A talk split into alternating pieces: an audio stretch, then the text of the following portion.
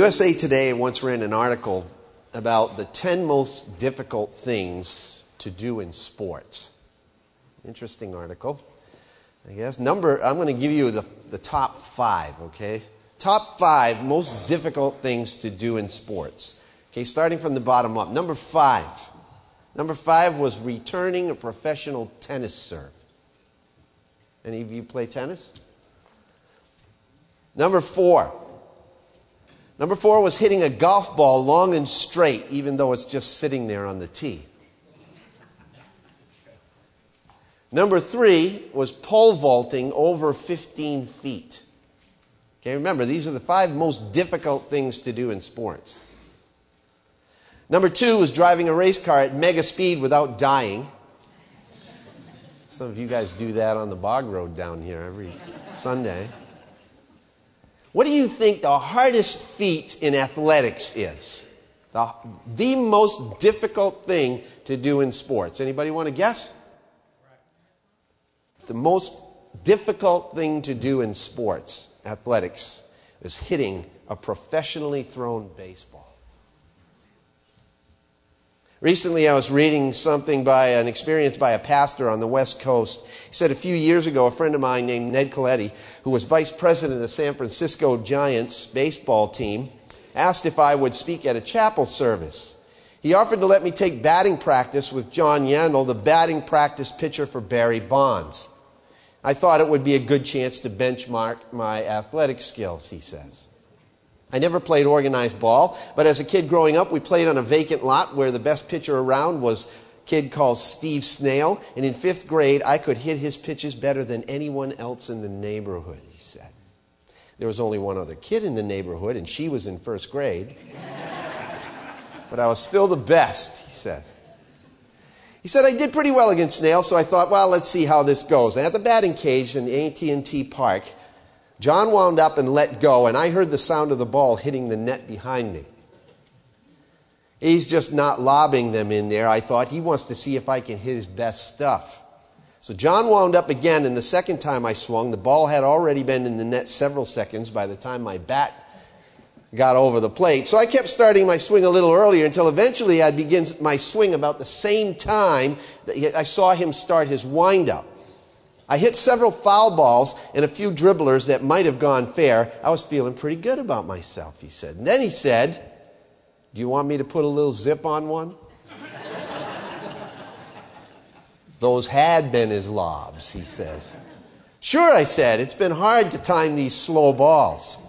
So he wound up, and I never saw it coming. Never saw it.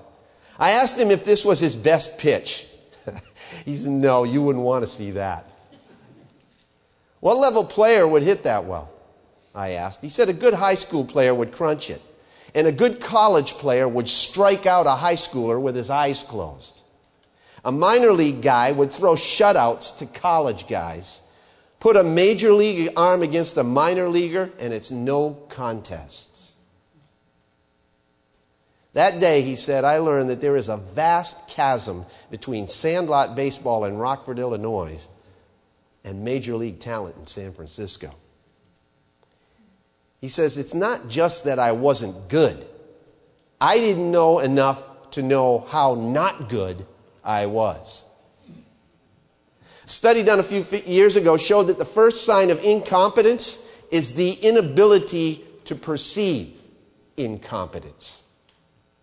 We deceive ourselves all the time, don't we? We deceive ourselves about our intelligence. We deceive ourselves about our talent. We deceive ourselves about our appearance. And nowhere does this inability to have an objective, accurate, reality based view of ourselves show itself more than in the spiritual realm. When it comes to our sense of how well that we can handle temptations that Satan pitches to us, I don't think we know enough to know how not good we are.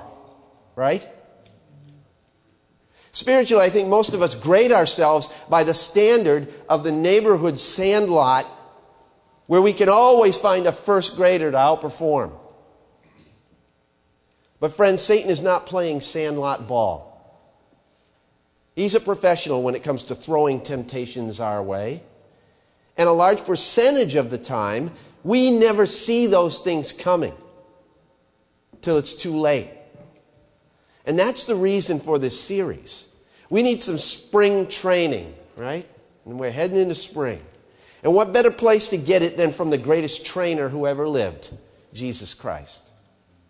Last week we began by looking at the way that the tempter strategically and seductively approached Jesus and how Jesus easily handled every pitch that was thrown him.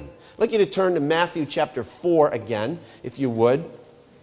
Matthew chapter 4, verses 1 to 11 is where we, we started out last week, where we're going to be a little bit today. Let me just read through the passage really quickly here. Matthew 4 1 to 11. Then Jesus was led up by the Spirit into the wilderness to be tempted by the devil. And after he had fasted 40 days and 40 nights, he became hungry.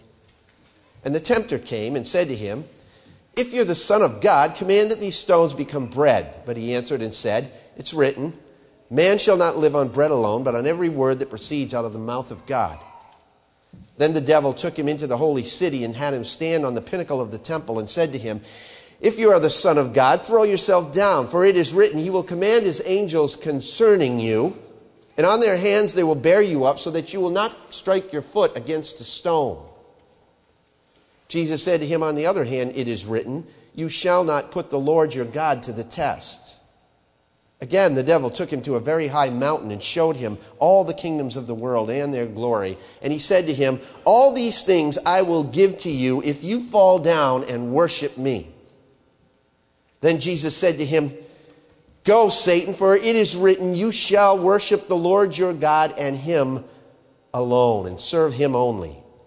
Then the devil left him, and behold, angels came and began to minister to him. Now, the first thing we learned about last week about the devil's tactics was first, his timing is selective. You remember what we pointed out here that first he attacked Jesus in the midst of a powerful spiritual experience. He was just baptized and beginning his ministry. So he attacked in the midst of beginning a great personal endeavor. And then he attacked Jesus in the midst of great physical and emotional exhaustion. Remember, after 40 days and 40 nights, it says he then became hungry. So his timing is selective. Secondly, we learned that his tactics are systematic. Remember, we, we kind of narrowed it down to three different things that he used here, illustrated in this text. That number one, he tempts us to depart from the will of God. He tempts us to doubt the word of God. And he tempts us to divert our worship from God. That, those are the three areas that were dealt with here. And then Jesus saw right through his cunning strategy. He knew that Satan's price is always higher than he leads us to believe. Is that right? He knew that his promises are always less than he delivers. Satan was playing hardball with Jesus here, and Jesus knew it. He was seeking to eat Jesus alive. Do you get that? Do you get that in your life? That, that the devil is playing hardball? He's not just pussyfooting around with us? 1 Peter chapter 5 verse 8 says, "Be careful, watch out for the attacks from the devil, your great enemy. He prowls around like a roaring lion looking for some victim to devour. He's out to eat you alive." His seductions are strategic. His timing is selective and his tactics are systematic. But before we can move on, I think we need to go a little bit deeper in this text and identify a couple more things. And it's this, first of all, that his temptations are very specific. They're very specific. Not only are the devil's seductions strategically timed and systematically pitched, but they are specifically placed. Specifically placed. Basically, in the scriptures, we find that there are three specific channels through which Satan predominantly attacks us in this world and through which he can get a very strong foothold upon us. If we understand what those channels are and remain alert to how susceptible you and I are to them, I think we can then know where to look ahead of time and how to withstand those attacks. Is that right? Makes sense, right? 1 John chapter 2 16 ought to really crystallize this for us. The words of this text, seen through the lens of a few different versions, I think will give us the picture in high definition. Let me read to you 1 John 2 14 through 16 out of the message. I remind you, my dear, dear children, John writes, your sins are forgiven in Jesus' name. You veterans were in on the ground floor, and you know the one who started all this. You newcomers have won a big victory over the evil one. And a second reminder, dear children, you know the Father from personal experience. You veterans know the one who started it all, and you newcomers, such vitality and strength you have. God's word is so steady in you. Your fellowship with God enables you to gain a victory over the evil one. Don't love this world's ways. Don't love the world's goods. Love of the world squeezes out love for the Father. Practically everything that goes on in the world, wanting your own way, wanting everything for yourself, wanting to appear important, has nothing to do with the Father. It just isolates you from Him. The world and all its wanting, wanting, wanting is on the way out, but whoever does what God wants is set for eternity. This is the way the New American Standard puts it. Do not love the world nor the things in the world. If anyone loves the world, the love of the Father is not in him. For all that is in the world, the lust of the flesh and the lust of the eyes and the boastful pride of life is not from the Father, but is from the world. We know that we are of God, John later writes in chapter 5, and that the whole world lies in the power of the evil one. Now, there are three channels here on the screen behind me that stand out very clearly that this verse points out. He tempts us through the lust of the flesh and the lust of the eyes and the pride of life. Is that right? Let's deal with the first two because they're so similar. First of all, he tempts us through the lust of our flesh and through the lust of our eyes. This may become, says one pastor, so habitual that we don't even notice it. I'll give you an example. In a restaurant, an attractive waitress walks past a husband and a wife sitting at a table. The husband starts staring at her. Can't take his eyes off her. He's not thinking of this woman as a person, as someone's sister or daughter. She is just body parts to him. And he thinks nobody notices. But of course, someone notices. And his wife feels humiliated. This is the look that Jesus talked about when he spoke of committing adultery in your heart.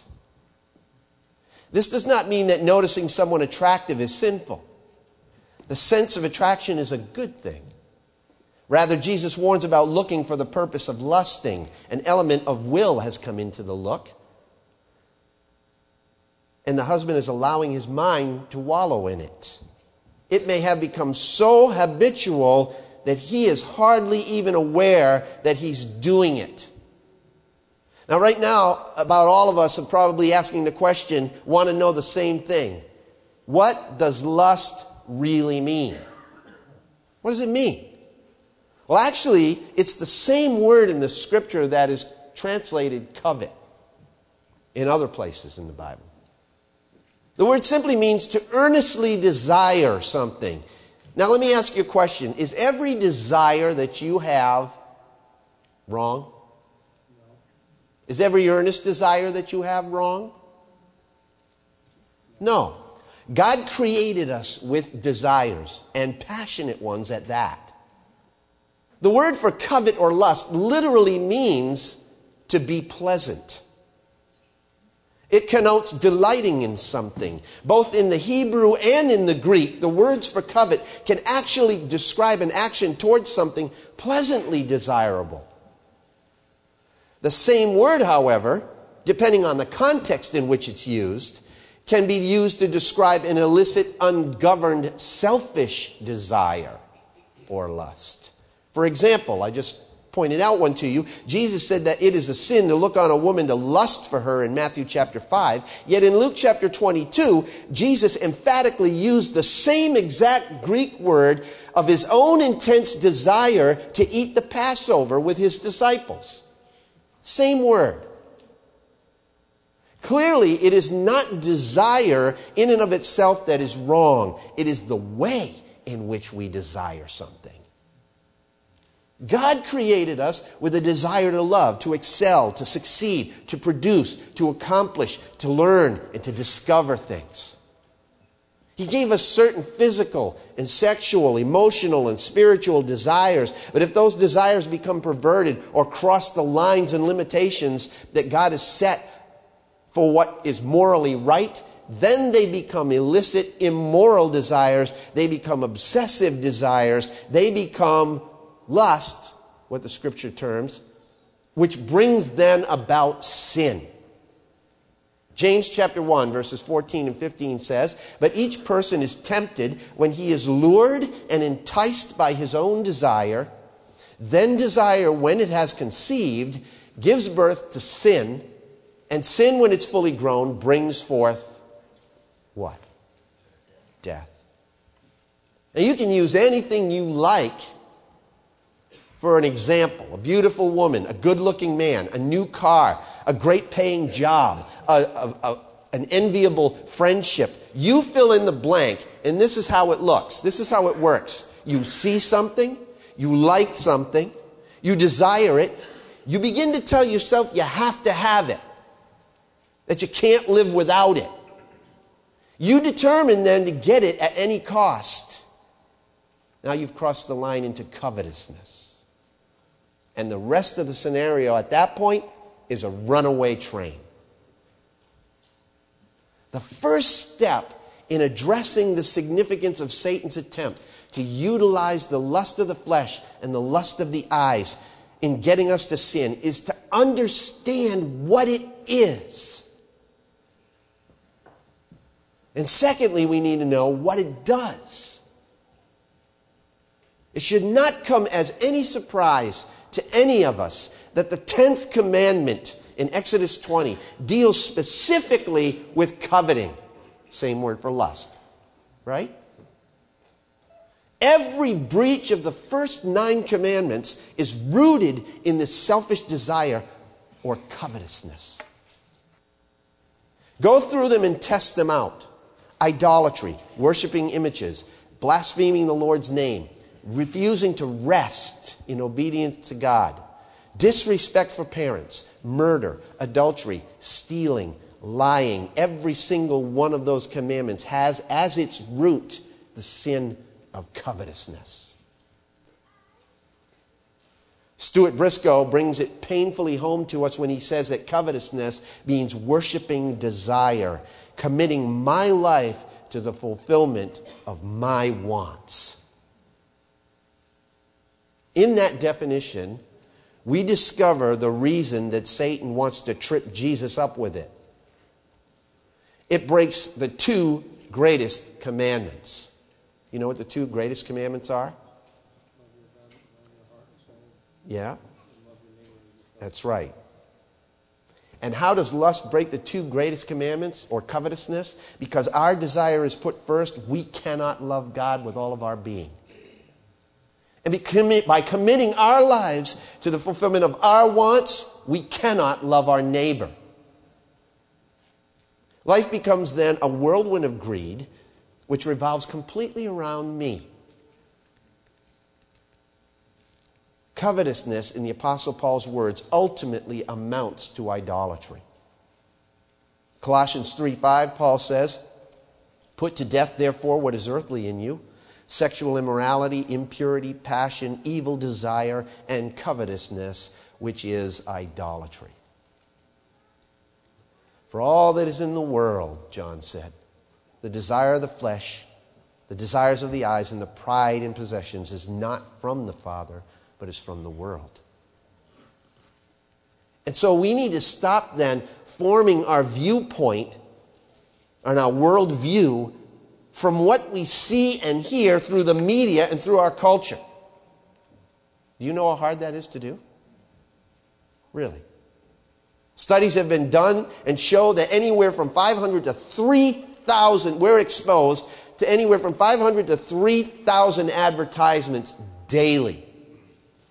Daily.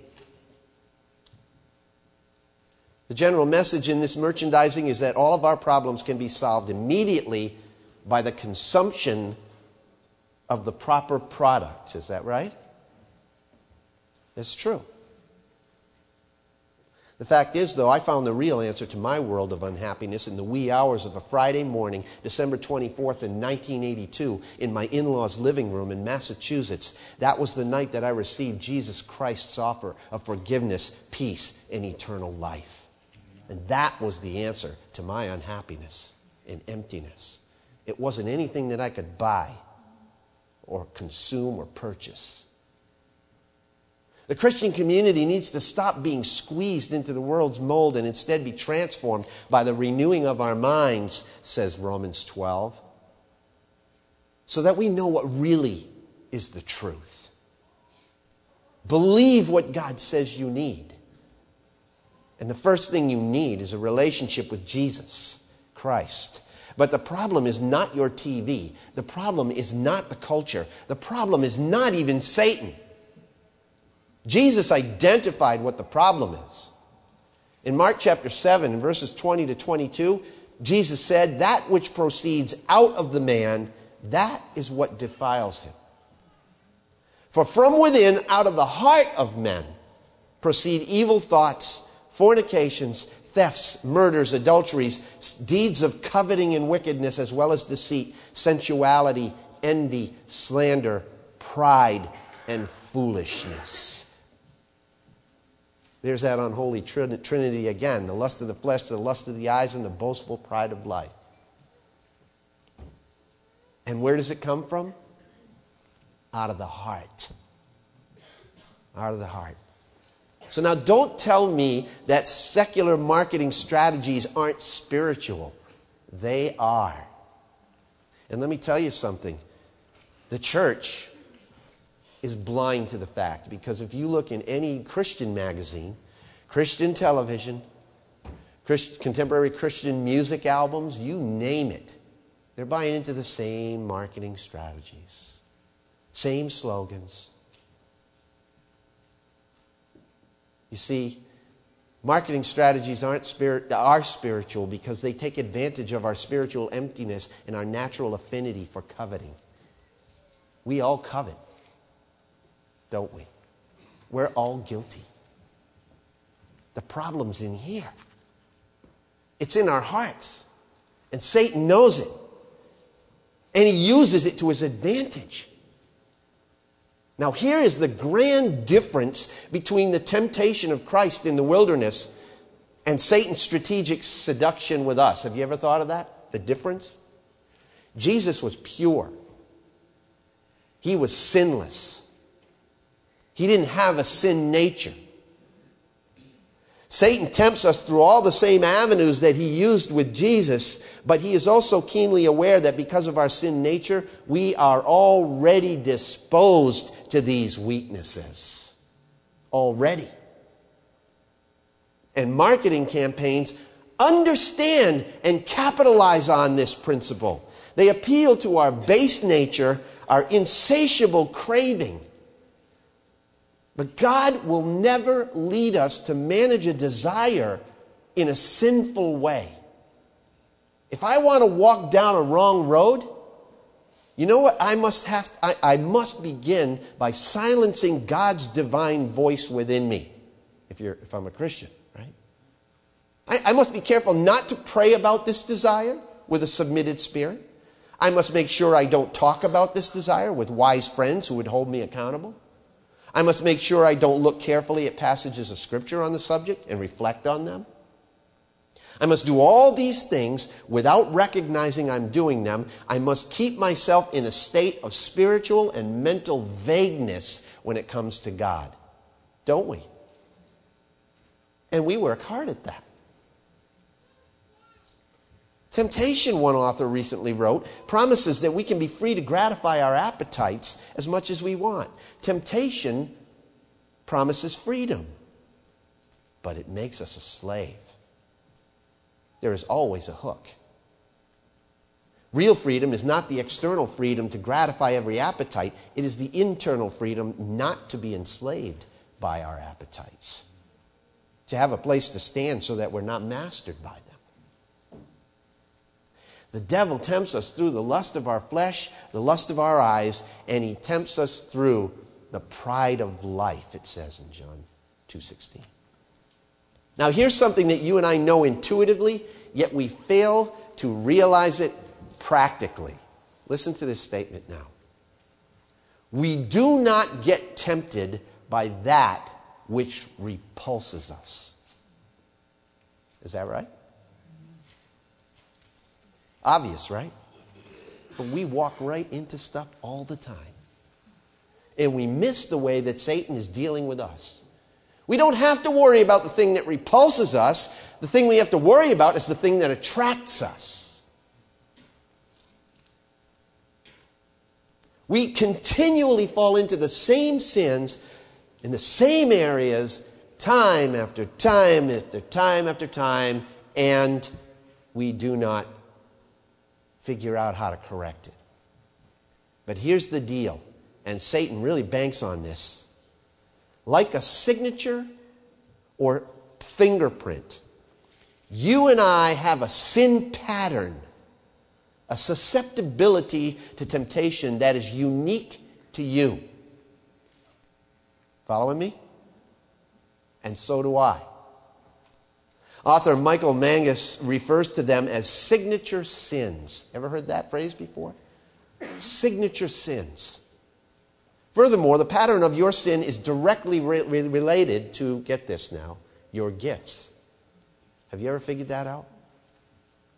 The pattern of your sinfulness is directly related to your gifts.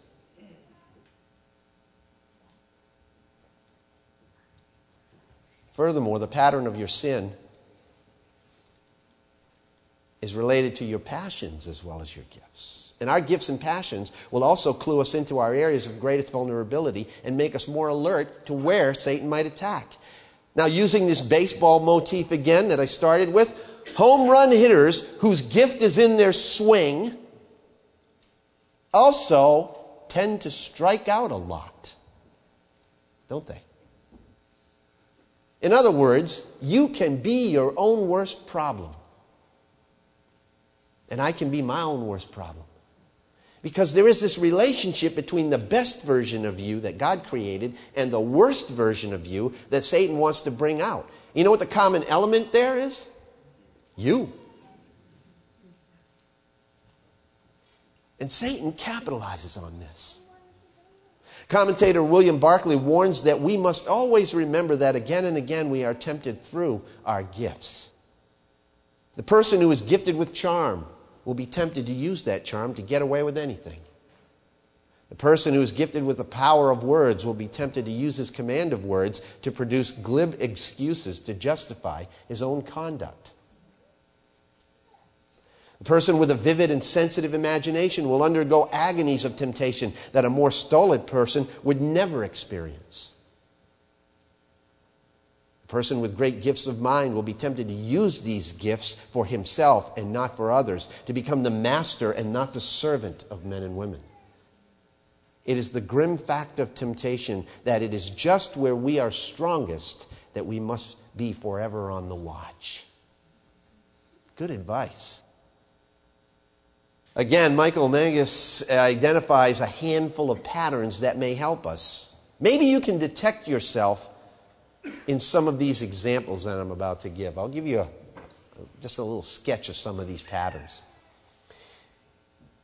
He identifies the first group as reformers. Reformers have a deep love of perfection and a high standard of excellence. That's good, right? But they wrestle with perfectionism and self righteousness and will be tempted to judge others whose standards are not so high.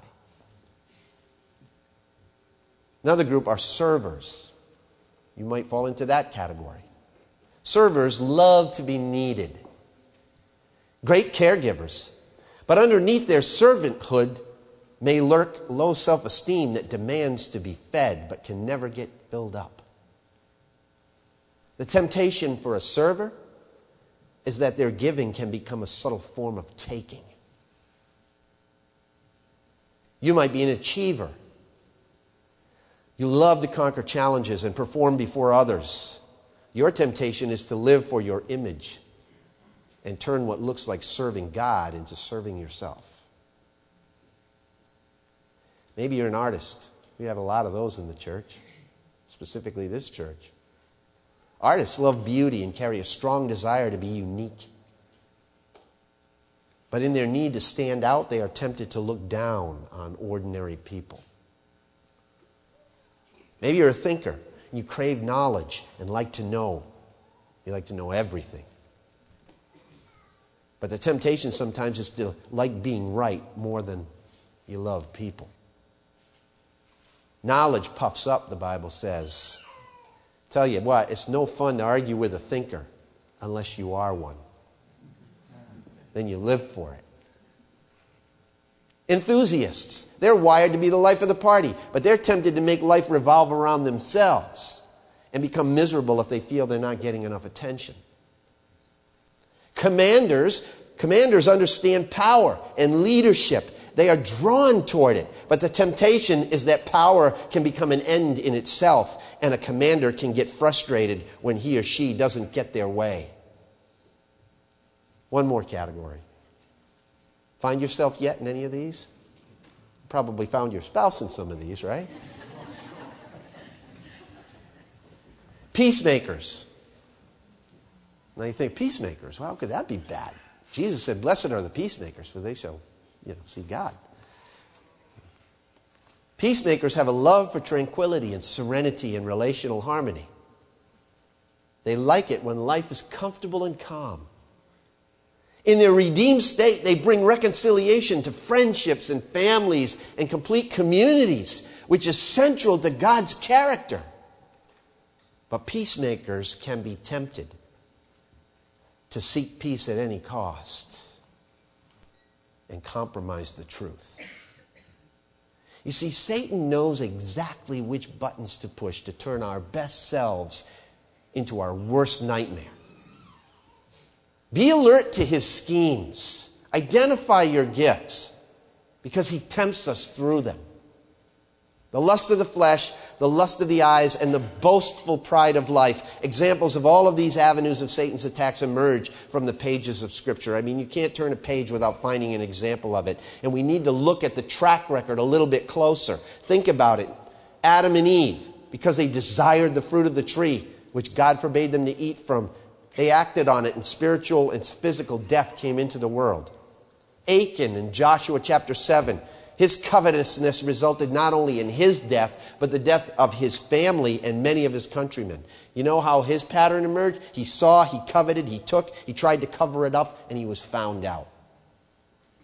Ahab, 2,800 years ago, he's desired Naboth's vineyard to the point where he wouldn't even eat. He couldn't eat because he wanted it so bad. His wife Jezebel added to the sin by killing Naboth. The result, Ahab was judged and destroyed by the Lord. David desired Bathsheba, and you all know that story. He coveted, he sinned, he tried to camouflage it, he murdered, he married, and he paid for the rest of his life. Israel desired the fleeting pleasures of Egypt over the gracious providence of God, and they perished in the desert, a whole generation of them. See, the examples are way too many to ignore. And the New Testament has its own list as well Judas Iscariot, Ananias and Sapphira, Simon the magician of Acts chapter 8, the false teachers of the first century who were greedy for power, prestige, and popularity, right on up till today. All of them thought they could beat the system, none of them did. No one ever gets away with this. Ever. St. Augustine, I believe, who said, the, he made the enigmatic observation that sin is the punishment of sin. But remember this temptation is not sin. Sin is the result of the wrong response to temptation. Again, James chapter 1, verses 14 and 15 say, But people are tempted when they are drawn away and trapped by their own evil desires. Then their evil desires conceive and give birth to sin, and, and sin, when it's fully grown, gives birth to death. You know what the solution to all of this is? Life in Christ. That's the simple solution. It's not simplistic, but it is simple to identify. The cure is allowing His Holy Spirit to guide us and our desires. The answer is to follow the Spirit's leadership. Remember in 1 Corinthians chapter 10, 13, which I referenced last week, it said that no temptation is common to man. The things that you undergo, everybody undergoes. But the end of that verse says that God is faithful and will not allow you to be tempted beyond what you are able to bear. But with the temptation, he will also provide the way of escape also so that you will be able to endure it. Here's the way of escape. It's in Galatians chapter 5, verse 16. Paul says, What I say is this let the Spirit direct your lives, and you will not satisfy the desires of the human nature. That's it. That's the way of escape. It's only through a personal, intimate relationship with Jesus Christ and a willingness to follow His Spirit that we can escape the grip of the devil. Satan's seductions are very strategic, but they can be surmounted.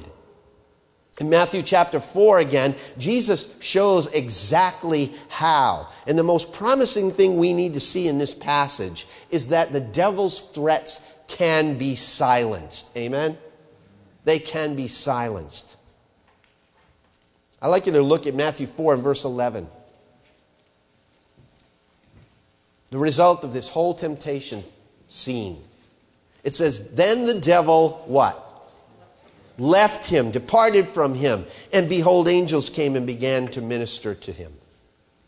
So, how do we deal with the devil when he does attack? Well, let me give you a few ways in which he's silenced really quickly. First, we need to understand that they are not silenced by running away from him. Did you get that? The Bible tells us to flee from certain things. Okay? Let me give them to you. In the New Testament, there are just a couple, a few, handful. The Bible tells us to flee from idolatry in 1 Corinthians 10:14. Flee from immorality in 1 Corinthians 6:18. Flee from youthful lusts in 1 Timothy chapter 6 verse 11.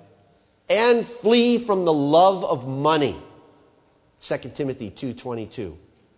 Those are the things the Bible, the New Testament tells us to flee from, but the Bible never tells us to flee from the devil. The way to silence his threats is to stand firm in our faith against him. We must resist him, the scripture says. 1 Peter chapter 5 verse 9 says, "But resist him firm in your faith." James chapter 4 verse 7 says, Submit therefore to God, resist the devil, and he will flee from you. Just like what Jesus did here. Notice the key there in James chapter 4 verse 7 submission to God. That's the prerequisite. If you forget submission to God, you're in big trouble because you are no match for the devil. You must submit, therefore, to God first, then resist the devil, and he'll flee from you. The three things that will silence the threats of the devil as we submit ourselves to God the scriptures, the Spirit, and Jesus the Son. The prayers of Jesus. His threats are silenced by the word of the scriptures. In this passage in Matthew 4, every time that Jesus addressed the devil, temptations, what did he say? It is written. And he quoted scripture. It is written, it is written, it is written. And you know what happened? Verse 11. Then the devil left him. And the angels came. See, there's strengthening re- that, that follows the resistance when we stand firm. Ephesians chapter 6 and verse 17, which we're going to deal with next week, encourages us to take up the sword of the Spirit, which is the Word of God. It's part of our armor. Secondly, his threats are silenced by the power of the Spirit. Now, you and I cannot fight the battle apart from the enablement of the Holy Spirit. Jesus said in Acts chapter 1, verse 8, that you shall receive power when the Holy Spirit comes upon you. We must submit to his control. And you know what, what is key in that regard? Prayer. Prayer is key there. Ephesians chapter 6, 18, again, we'll deal with this in detail next time. But the culmination of all our protective armor against the devil ends with the power of prayer in the Holy Spirit. That verse says, with all prayer and petition, pray at all times in the Spirit, and with this in view, be on the alert with all perseverance and petition for all the saints. Prayer. Satan hates it when we pray. But the most important thing to remember when standing firm against the devil is that his threats are silenced by the prayers of the Savior, the prayers of the Son. See, Satan's deceptive, he's determined, but he's also defeated. Amen? He's defeated. Christ triumphed over him on the cross. And not only that, but he's always with us and will never forsake us, Jesus said. We need to be confident of that as we stand firm. Remember the verse we began with last week? Luke 22 and verse 31. Let's look at that again, real quick. I want to point something out to you. Luke 22, verse 31. Jesus is telling Peter what's going to happen to him. Simon, Simon, behold, Satan has demanded permission to sift you like wheat. What does verse 32 say? But I have what? Prayed for you, Peter, that your faith may not fail, and you, once you have turned again, strengthen your brothers. This is the foundation of our victory right here. Jesus prays for us. You may say, well, he's saying he's going to pray for Peter.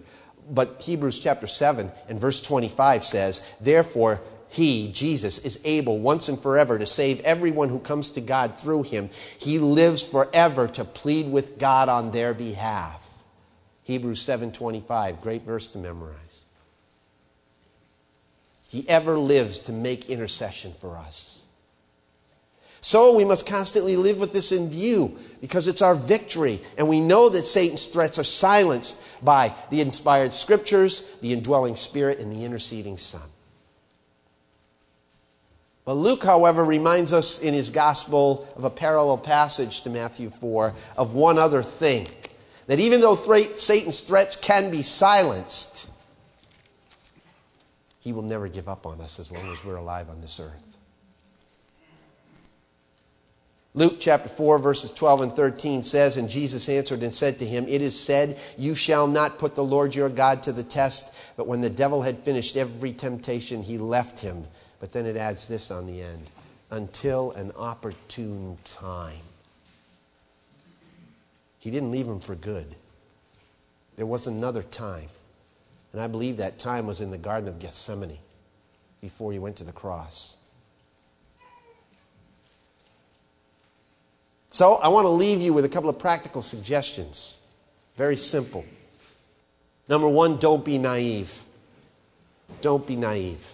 Expect the temptations. No one is immune from them, not even Jesus, and especially not you and me.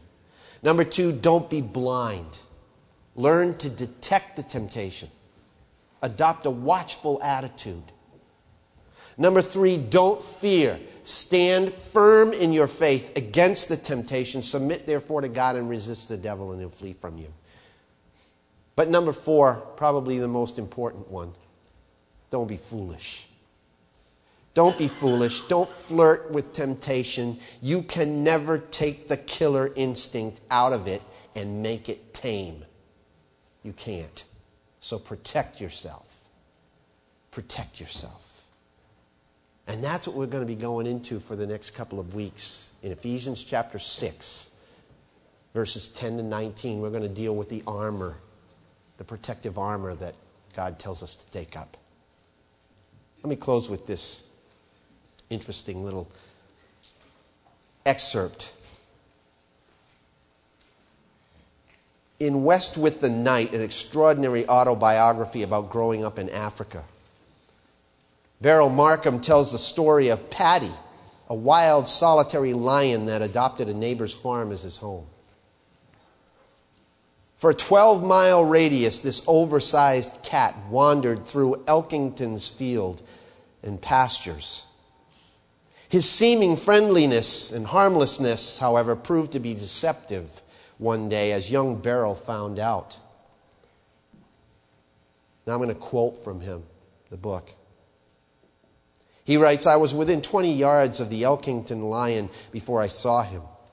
He lay sprawled in the morning sun, huge, black maned, and gleaming with life. His tail moved slowly, stroking the rough grass like a knotted rope end.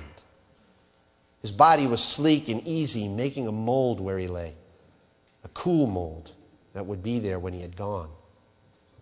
He was not asleep, he was only idle. He was rusty red and soft like a strokable cat. I stopped and he lifted his head with magnificent ease and stared at me out of yellow eyes. I remembered the rules that one remembers. I did not run. I walked very slowly and I began to sing a defiant song. I went in a straight line past Paddy when I sang it, seeing his eyes shine in the thick grass, watching his tail beat time to the meter of my ditty. Singing it still, I took up my trot toward the rim of the low hill, which might, if I were lucky, have cape gooseberry bushes on its slopes. The country was gray green and dry, and the sun lay on it closely, making the ground hot under my bare feet. There was no sound and no wind. Even Paddy made no sound coming swiftly behind me. What I remember most clearly of the moment that followed are three things a scream that was barely a whisper, a blow that struck me to the ground, and Paddy's teeth close on the flesh of my leg. See, what happened to Beryl can happen to all of us at the crossroads of temptation. The lion we face there is also very silent and swift and its attacks can be just as deadly. But unlike the lion that left its scars on Beryl, our adversary is invisible and insidiously patient. He won't try to bring our whole life down in one fell swoop.